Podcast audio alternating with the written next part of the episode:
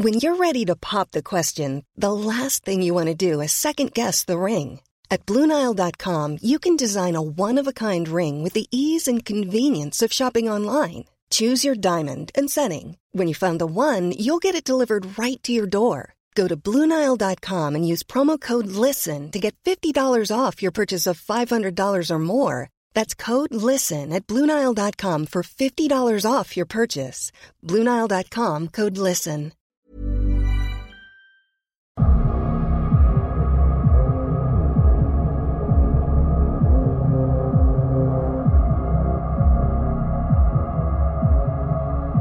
One of us. One of us. What does it mean to be one of the group? Accepted, supported, or at least not ostracized?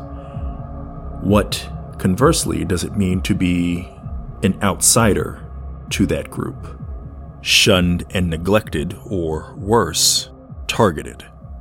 Before we could successfully answer the question of what it means to be part of or apart from the group, we first would have to determine what group we're talking about. You could be an outsider to a group of outsiders, rejected by a collection of quote unquote rejects. The term that I use to open this episode, one of us, has specific meaning to horror fans, at least those who are interested in horror film history and have seen the film Freaks. Tod Browning's legendary film was so controversial in 1932 that it effectively ended his career, and it centered on an ostracized group of people, carnival quote unquote freaks, people with physical deformities who have formed a very tight and very protective community within the traveling sideshow that they perform for. When an outsider, a quote unquote normal person, marries into that group, she is initially welcomed by them at the wedding ceremony, hence the one of us chant. We accept her, we accept her, one of us, one of us. Later, however, when the group discovers that the marriage was set up for murderously duplicitous reasons, they take revenge on her in a way that changes the meaning of one of us into something gruesomely literal. And if you've seen it, you can probably understand why people in 1932 found it so shocking. But Freaks was hardly the first horror film to take such an impressively layered approach to our potential fear of being the outsider. Just a year earlier, Fritz Lang's M experimented with how much sympathy can be garnered for a particularly heinous type of human devil. The child murderer portrayed by Peter Lorre, like child murderers often in real life, is an outsider even among other criminals who find him so deplorable that they come together to capture him, try him, and attempt to execute him. That same year also brought us the most famous adaptation of Mary Shelley's Frankenstein and with that being generally considered the original science fiction novel and thus the original science fiction horror novel, that makes Frankenstein's creature the original science fiction horror outsider, the product of an experiment gone wrong, something that would be revisited within the genre time and time again in the two centuries that have since passed. The novel and its adaptation give us two different takes on how fear of being the outsider and fear of the outsider can commingle, which is similarly explored in the aforementioned Freaks and Fritz Lang's M. In this episode, I intend to focus on fear of being the outsider, but I can't help but dip a toe into fear of the outsider, considering what often happens in horror and even other genres when an outsider feels they have been pushed too far, or even when an outsider makes a misguided attempt to fit in. In the novel, Frankenstein's monster develops intelligence and becomes resentful and vengeful. In the 1931 film adaptation, he is much more innocent, purely reactive, and unaware of what he's doing, a sort of precursor to Lenny from Of Mice and Men. Both are misunderstood, mentally disabled individuals who kill someone by mistake while trying to engage in an activity that should be gentle. Meanwhile, the character in Mary Shelley's original creation turns into a calculated and deliberate killer. Perhaps the second most famous example of an outsider pushed too far in the horror genre follows somewhat similar paths as these two different versions of Frankenstein's creature. Carrie White, in Stephen King's novel, enraged after her prom night humiliation, is fully aware of what she's doing when she kills everyone inside the gym, and then goes on to cause mass destruction throughout the town as well. In De Palma's adaptation, Carrie enters a hallucinatory trance like state in which her powers seem to have more control over her than she has over them. Carrie also provides an example of someone being an outsider even within their own community. And this, of course, occurs in real life as well, just as being deemed an outsider because you come from a place that is literally outside the physical location of the community can also occur. In either case, the consequences of being treated as different and apart from the group can be far more drastic than loneliness or even conventional bullying. People have, for instance, been convicted of crimes that they are now known not to have committed, in no small part simply because they were not members of the community. This is sometimes a product of prejudice, convenience, or both. Those who are short on confidence or equity within a community can incur innocently the biases of the locals and the attentions of the law enforcement, whether they are lazy or simply stumped in regard to solving a crime. For example, from 1976 to 1982, prosecutors and law enforcement in Dallas managed to convict three different people in eventually high profile cases of three crimes that they did not commit. The most famous of these became the subject of the important and influential documentary The Thin Blue Line. In that documentary, the following was said of Randall Dale Adams, the man who was convicted wrongly of murdering a police officer.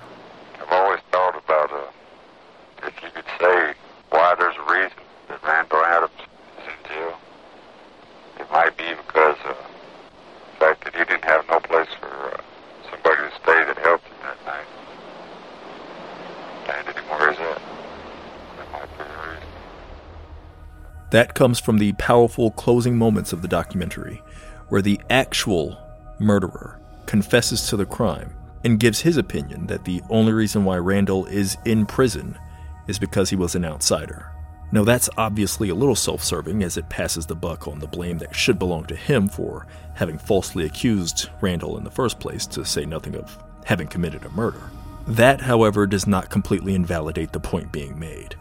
Five years before the release of The Thin Blue Line, another piece of investigative media exonerated another man falsely accused and convicted of a violent crime in Dallas.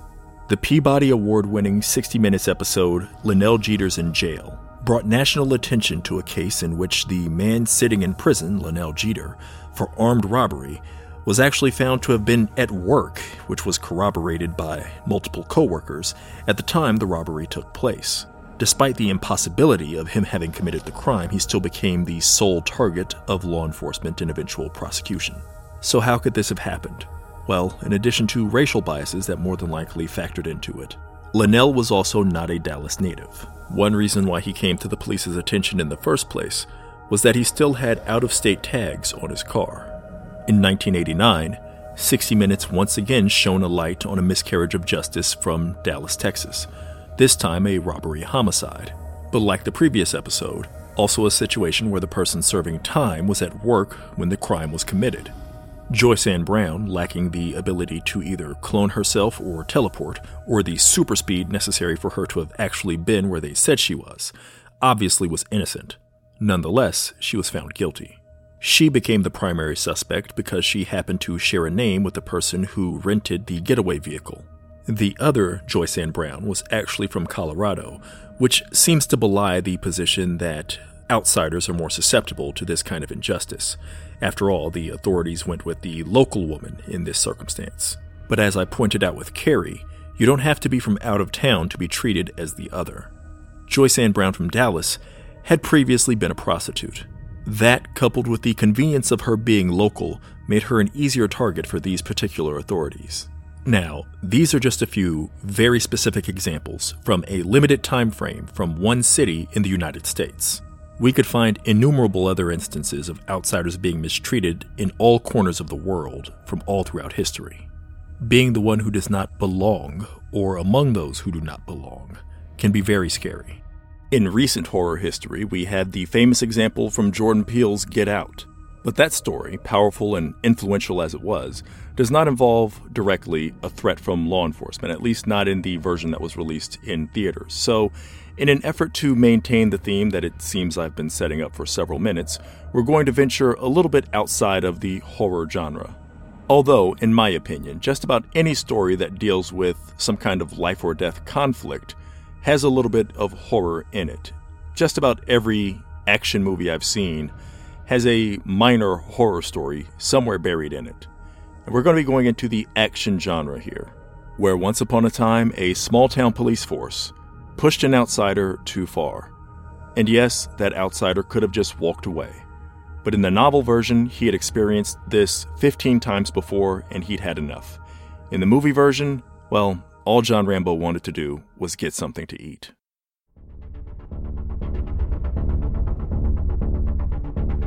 It has been nearly 40 years since John Rambo first appeared on screens, and almost 50 years since he appeared on the page. More than enough time for most people to either never have been familiar with how he got his beginning, or to have forgotten about First Blood and who John Rambo was first unleashed against when he was introduced to the world. David Morrell introduced John Rambo as, quote, just some nothing kid for all anybody knew, end quote. Of course, he was a lot more than that. He was a Green Beret and war hero, a former POW, and a man capable of terrorizing an entire small town when he's been pushed too far. In both the novel and film adaptation, Rambo's rage against the small town begins with an encounter with the local law enforcement, the local head of authority.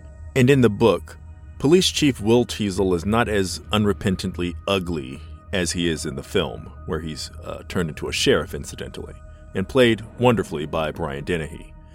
In the novel, though, we get a lot more time with Teasle. We get several chapters from his perspective, and it amplifies a sort of horror element in that book. It's no wonder that Stephen King used to use this as a textbook when he taught English in school. In Rambo's climactic, destructive, explosive one person campaign against the town certainly feels like it's echoed at least a little bit in King's debut, Carrie, which came out a couple of years later. But back to Teasle. He identifies Rambo as a potential vagabond and a troublemaker, based in no small part on his appearance. Rambo is long haired, he's bearded, he's bedraggled, he's unkempt, he's passing through town on foot and Teasle wants him to get out of town as quickly as possible. In the book, things escalate between Teasle and Rambo a little more slowly, as they have multiple confrontations where Teasle tries to get Rambo out of town, and John, having been pushed too far 15 times before when he's encountered this kind of scenario, has had enough. And he decides this time, no, I'm just going to turn around, come right back to town every single time Teasle tries to drop me off and tells me never to come back.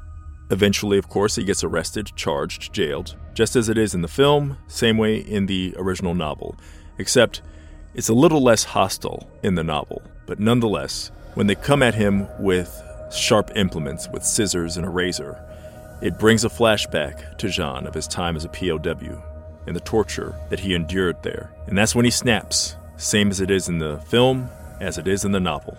Except for in the novel, it's a little bit more graphic, and brutal. John seizes the razor, slices open one of the deputy's stomachs, disembowels him on the spot, then injures several others rather brutally and efficiently before making his escape completely nude in the novel as opposed to uh, just wearing the rags that he came in with in the uh, in the film. And not long after that, we get an extended amount of time with Teasle and his men being led into an ambush unwittingly in the woods, in the forest, and in the hills of uh, Kentucky in the book, as opposed to Washington in the film. And it's from there that the novel almost turns into a kind of dark, grim wish fulfillment from an outsider's perspective. It's kind of like the anti uh, vigilante, sort of a, a counterpoint to Death Wish. It's a story about a man who has just decided just because I look like an outcast, I'm not going to any longer just allow myself to be treated like an outcast. And he, of course, is equipped with the uh, early version of a particular set of skills that, of course, became famous, more famous as a phrase in the movie Taken. But the original person, maybe not quite the original, but one of the originators or one of the prototypes for that sort of thing as it became more uh, influential in later action movies, is John Rambo. And in the 1972 novel, of course, he is kind of a, a survivalist menace to all of these completely overmatched, even though they outnumber him greatly, completely overmatched locals, whether it's the local law enforcement, local uh, citizens and civilians who believe that they can help, even when it comes to uh, members of the state police and eventually even the National Guard. None of these people can match up with this uh, Special Forces trained elite soldier, super soldier, who has taken it upon himself to wage a one man war against Teasle and, by extension, anybody associated with him at all. You're not necessarily meant to nakedly root for Rambo in the novel. You're supposed to sympathize with him to a certain degree, but also recognize that he plays a little bit of a part in this escalating as well. That changes, of course, to a degree in the film adaptation, where, again, yes, he could have walked away, but again, also, Brian Dennehy's version of Teasle is a lot more belligerent, more openly villainous and hostile toward this outsider simply for no other reason than the fact that he wants to keep his town the way it is. He likes it boring, quote unquote, as he puts it, and he, you know, believes that this person that's passing through is just going to eventually cause some kind of havoc. And it ends up being a self fulfilling prophecy, of course. If he lets John just get his burger and move on, John, who's recently grieving on top of everything else he's been through, he has PTSD. He has just tried to, in the film, visit one of his old uh, friends from the military and found out that that person passed away in no small part because of something he was exposed to by the U.S. military. In fact, not, not in no small part, that's an understatement, directly because of uh, his exposure to Agent Orange while he was out in the field. So John is going through all of this. All he wants to do is pass through town in peace, maybe stop, get himself something to eat. Teasle agitates him, antagonizes him, harasses and arrests him, and sets off an even worse, a, a, much worse version of the calamitous events that he had kind of predicted would be caused if this man stayed in town. He thinks this guy is going to do something, commit some kind of crime unless I get him out of here. Well, his attempt to get him out of there escalates things from crime to really just total warfare taking over his town. And again, for anyone who's ever felt like an outsider, who's ever felt like the people in charge, whether they're literal authority figures such as law enforcement or whether it's uh, just a clique or crew in uh, the place that you live in, and they're the ones that are telling you, no, you need to stay on the outskirts, you need to be set aside, or worse, we're going to bring you under our thumb. We're going to bring you inside, not into the fold where you're accepted, but in here where we can control you, where we can lock you up, where we can trap you, cage you, even try to cut your hair, change your appearance, uh, taunt you, dehumanize you. All of these things. If you've ever felt like you're the person who's experienced that, then the novel, especially, and well, I guess the novel, especially from a a, a body count perspective, rather darkly, and the movie more so from a, uh, moralistic perspective. Both of these can again be sort of a, a uh, ha- have a cathartic element to them. They again are a little bit of grim wish fulfillment. What if I had that ability? What if I could just go after the people who think they know so much better? And of course, nowadays we live in a society where uh, sometimes people act out like this. Um, act out, God, that's a grotesque understatement, isn't it? Um, sometimes people commit horrible, heinous acts of violence against masses when maybe they feel like they've been disenfranchised, or just because they have a glut of hatred in their hearts. That's also the case in a lot of these uh, tragic circumstances. John Rambo, of course, is very different. He doesn't pick a fight with ordinary people. In fact, the first civilians that he directly encounters, while he does uh, make it known to them that he can and will attempt to kill them if uh, it comes to that, he gives them the chance to walk away. And when another outsider comes into the story in the novel, Trautman, when he arrives in order to try to fix things, he makes it known to Teasle that Rambo is waging this war against him in particular because he recognized that Teasle is also a war veteran. Teasle served in Korea and, and has the medals for it, and Rambo identified that earlier in one of their encounters. So Rambo thinks he's fighting against someone, in particular Teasle, who is on his level playing field. He's not uh, shooting at unarmed people. He's not going after somebody he believes he has an easy advantage over. He actually expects Teasle to be somewhat of a match for him. And of course, that also amplifies some of the horror in the novel because Teasle is decades by then removed from his service in Korea and he's out of practice and he's been the police chief for this small town. He's not equipped right now to fight this kind of, of impromptu guerrilla warfare that Rambo is waging on him in a personal fight. And even though he takes it personally because Rambo makes it personal by killing people he directly knows and humiliating him in a fashion, he also is struggling to find the courage throughout and is admittedly scared, self admittedly scared throughout, of what this man is capable of and how far he's willing to go. But ultimately, of course, Rambo can only go so far. Eventually, he is going to be found, he is going to be killed, and even he knows this. And so, even as this plays out as a horrific revenge fantasy, it has an inevitable conclusion because Rambo's utter outsider status means he's essentially friendless. He has no allies, he has no place to call home, he has no safe haven that he can really go to. He's always going to be hunted, he's always going to be pursued, especially after all that he's done, first in sort of a reactive defense, even if it's an overreaction, you know, one could one could argue. Um, nonetheless, it's a reactive defense to the things done unto him after that, the consequence of that is that he's never going to find peace. And the odds of him finding that peace even before all this madness started were already very slim. Again, in the film, in the beginning, he's trying to find and catch up with one of his old military friends, and he finds out that that man is dead.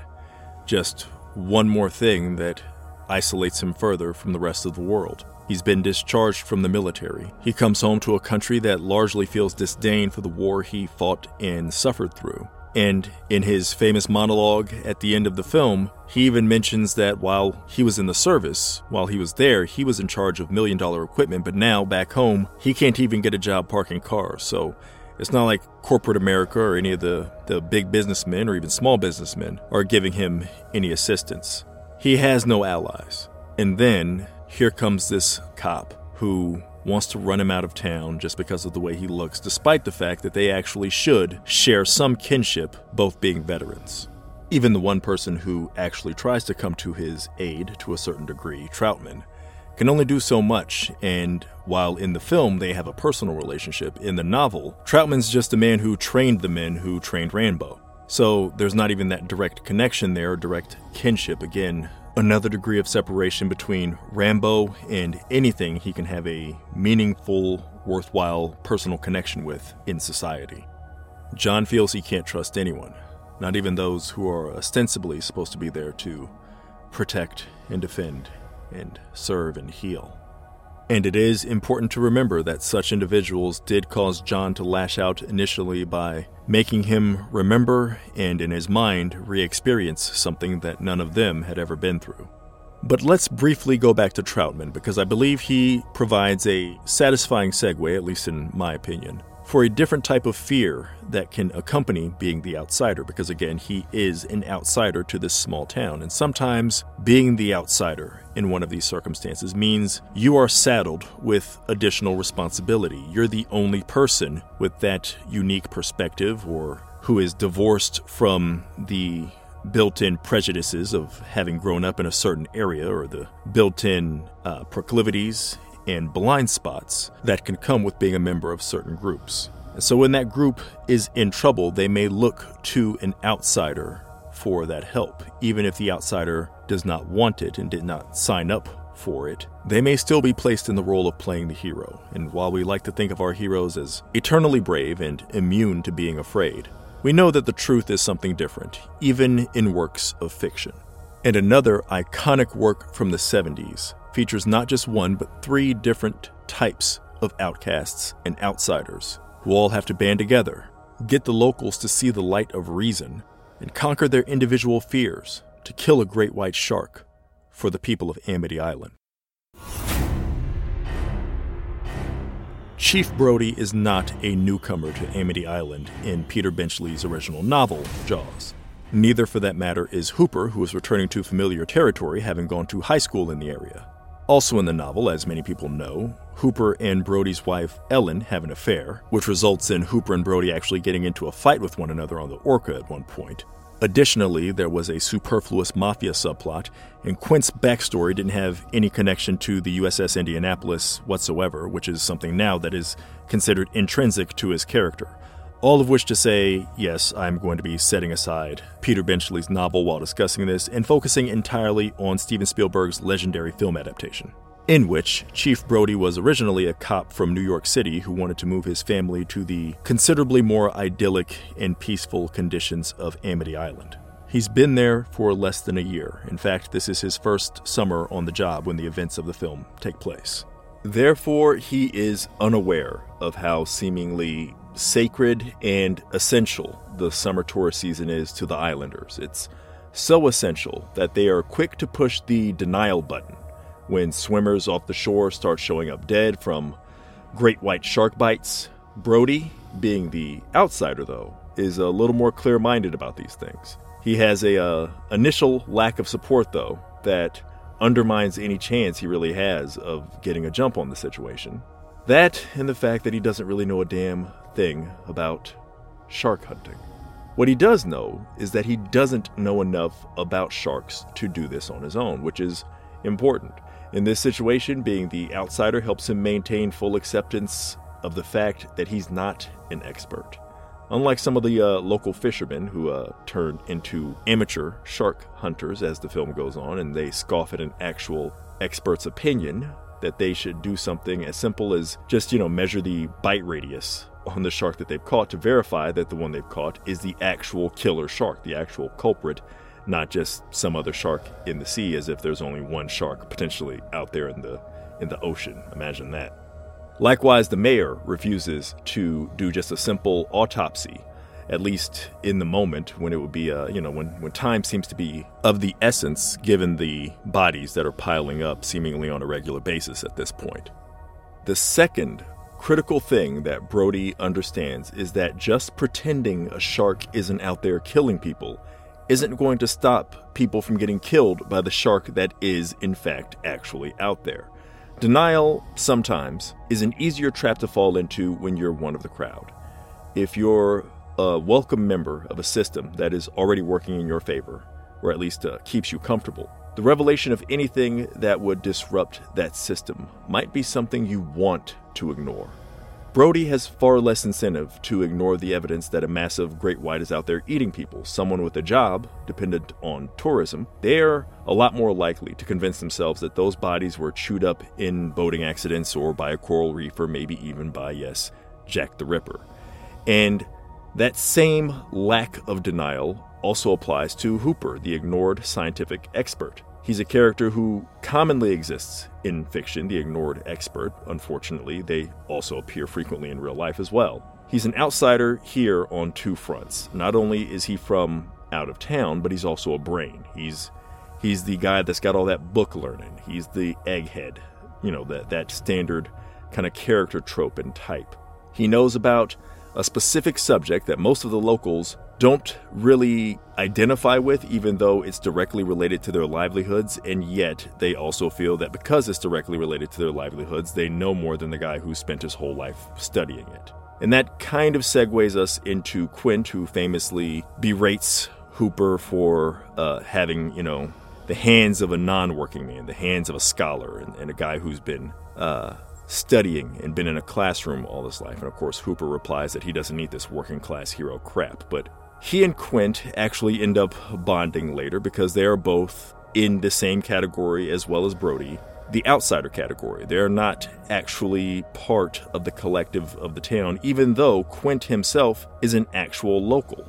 But Quint, similar to Hooper, is also a bit of an ignored expert, even though his expertise comes more from direct experience as opposed to uh, scholarly learning. Still, the people in town know him, but it's not like they ran to him immediately, knowing and recognizing, hey, this is the guy who uh, has experience maybe with shark hunting, um, declares himself a shark hunter. He's the guy who we can trust to do this. He has set himself apart from the town as well. And, you know, that's a deliberate act on his part. And so the, the town in turn has shunned him at least to that degree to where they would not immediately approach him about this. And he, in turn, again, doesn't even give the town any kind of a local discount or anything when it comes to capturing this animal that is out here killing people, that has killed some of their children, uh, their friends, neighbors, etc., and is a, an ongoing threat to their very livelihood and the, the economy of the community.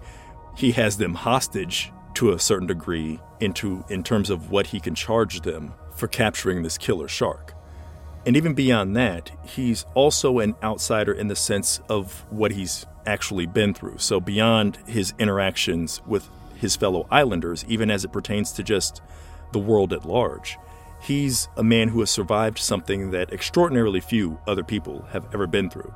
Even among the, you know, comparatively small and tragic fraternity of, of people who have survived a shipwreck during warfare, no less, he's part of the tinier subset of that group that has also had to deal with a feeding frenzy from a, a, team of sharks. And, you know, so far as we know, pretty much that consists of him and any other survivors from the Indianapolis. So Quint, along with Brody and Hooper, inherits the responsibility of eventually tracking and killing the great white that is terrorizing Amity and they're all eventually then confronted with a horrifying scenario, not just in general, like their, their shared uh, experience in that regard, but specific horrifying scenarios that are related particularly to their own experiences and fears and uh, character traits. Quint, for example, shows no fear at all until the moment he's actually staring down at the black eyed nightmare that has plagued and motivated him since his time on the Indianapolis. After that, at, at, that point, he is understandably terrified. That moment when he is sinking, sliding down into the shark's mouth and staring down at that, he loses that aura of kind of uh, invincibility and grit and that kind of classic masculine courage that he has exhibited as the hunter throughout this entire ordeal. At that point, he becomes enveloped by his fear, even as he continues to fight against the shark as it's, you know, swallowing and, and devouring his lower half. And even, you know, eating his lower half, or as far as, you know, as we see, the last we see of Quint, with his legs in the shark's mouth. That is a callback to the fate of his friend from the Indianapolis, Herbie Robinson, when he tells that story earlier on the Orca about Herbie Robinson and how he was bobbing up in the water and come to find out his lower half had been entirely eaten away. This is kind of echoed in, in the sense of how we last see Quint before he sinks beneath the waters and into the ocean in the shark's mouth, eaten up at that point. For Hooper, for his part, he ends up in the shark cage, kind of the, the place for a scientist, uh, a Jacques Cousteau kind of a surrogate or, or XB for the movie. Even though, you know, he's not, you know, obviously putting on a French accent or anything like that, but he is the oceanographer, he is the ocean expert, the, the person who is uh, schooled on marine life, etc. And so he ends up in the shark cage. And as he's in the shark cage, he's, you know, but before he's lowered at that point, he's so terrified he can't even muster any spit to clear his goggles. And even earlier in earlier than that, when he is doing further underwater exploration in the film, he's the one who uh, comes across the uh, floating head in the water of somebody who is dismembered. And, you know, again, another victim of the shark attack, but the first big crazy jump scare of the movie, one of the most famous jump scares of the movie. That's Hooper suffering that while doing something that is in the realm of his expertise. He is partaking in scientific observation when he has his first encounter with death and mortal terror. And then there's Chief Brody, the least experienced member of the Orca, the least qualified member of the crew, and the man who is deathly afraid of the sea. He ends up being the last man left on the sinking ship, faced with the perils of the sea as the ship lowers into the water and he's clinging to the mast. And as far as he knows, and maybe he's not even thinking about this at this point, but as far as he would know, both Hooper and Quint are dead. Both of the men that are more qualified, more uh, comfortable with the water, they're already dead. So, you know, what chance does he have? And he's left desperately trying to avoid, at this point, being killed by what is in the thing that he is deathly afraid of.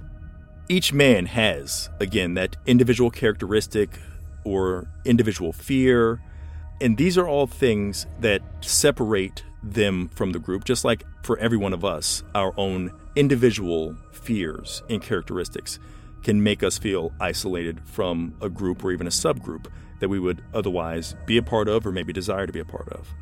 And then there's something else for each one of them that sets them apart. The characteristic that, one way or another, eventually compels them to be part of this crew that is going to help and rescue a community that surely is not grateful enough for what they're doing for them. For Brody, it could be, and it seems to be, his commitment to legitimately uphold the tenets of protect and serve. This is what he feels he is there for and his goal within Amity, regardless of all the things that stymie his efforts prior to eventually him ending up on the Orca. And for Hooper, it is his, you know, desire to know and his commitment to uh, the scientific approach and his realization that he's the, at least to him, his realization that he's the one learned expert available to this group of people that can help them out in this circumstance. And then, of course, there's Quint, who is motivated essentially by, you know, personal desires for revenge, um, to get back at this thing that is a relative to that which terrorized him when his ship sank in the Pacific all those years ago. This is sometimes the product of being an outsider. You end up like this trio of men in Jaws, or like Kurosawa's Seven Samurai, or like Ben in Night of the Living Dead, who's just a man passing through the area when all hell breaks loose or like Ripley in Aliens, who is essentially a woman uh, displaced in time in the second film, and who is an outsider to the Marines that she is uh, accompanying on this mission, and who also, due to her previous experience, is distrustful of the android who joins the mission, and is also, because of her previous experience, the only person who really respects what the alien is capable of before everyone else has their first encounter with the hive of aliens. These are just a few famous fictional examples, and there are plenty others that we could find. And that can be one of the frightening things about being an outsider is feeling like you're the only person who can help in any given dire situation and also recognizing that you're probably not going to reap any benefits from providing that help. You might not even get a thank you, and you might end up even being scapegoated as somehow being the source of the threat or connected to it in some manner just because you're the only person who recognized how to handle it best. Many of us know what it's like to be an outsider, at least at some point in our lives, in one way or another. And we have lived with that fear and concern that the best to come of being an outsider is to be ignored, as opposed to the worst thing to come of it, which is to be targeted. There's also the fear of what an outsider can turn you into, how it can make you feel. It can make some of us perhaps want to cheer for the titular freaks at the end of Tod Browning's film, even though we know what they're doing is heinous and incomprehensibly harsh in their quest for vengeance. Or it can make you wish that those who've persecuted and prosecuted the ostracized would someday feel what it's like to be on the other side of that, whether they were targeting uh, marginalized and terrorized groups of people, entire ethnicities or races, or just specific individuals such as Joyce Ann Brown, Randall Adams, Lenell Geter. Or it might make some of us just wish on occasion that certain fictional outsiders turned heroes, somebody even as simple as, oh, Rudolph the Red-Nosed Reindeer, would tell those who made them a pariah, but now seek help, to just go figure it out on their own. Thank you for listening to episode 5 of the Healthy Fears podcast. I'll continue talking about outsiders from a different perspective in the next episode. In the meantime, if you like what you heard, listen to some past episodes and like and subscribe. Feel free to tell a friend too. You can also visit johnnycompton.com for a full list of my publication credits and any thoughts that I'd care to share about movies I've recently watched, books I'm reading, stories that I'd recommend, or just about anything else that crosses my mind. Until then, one way or another, try to keep your spirits up if you're feeling like an outsider. It's even okay to feel afraid, especially if you can somehow put that fear to good use.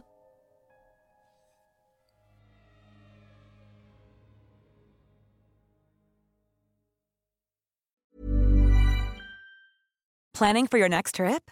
Elevate your travel style with Quince. Quince has all the jet setting essentials you'll want for your next getaway, like European linen premium luggage options, buttery soft Italian leather bags, and so much more. And is all priced at 50 to 80% less than similar brands. Plus, Quince only works with factories that use safe and ethical manufacturing practices. Pack your bags with high-quality essentials you'll be wearing for vacations to come with Quince. Go to quince.com/pack for free shipping and 365-day returns.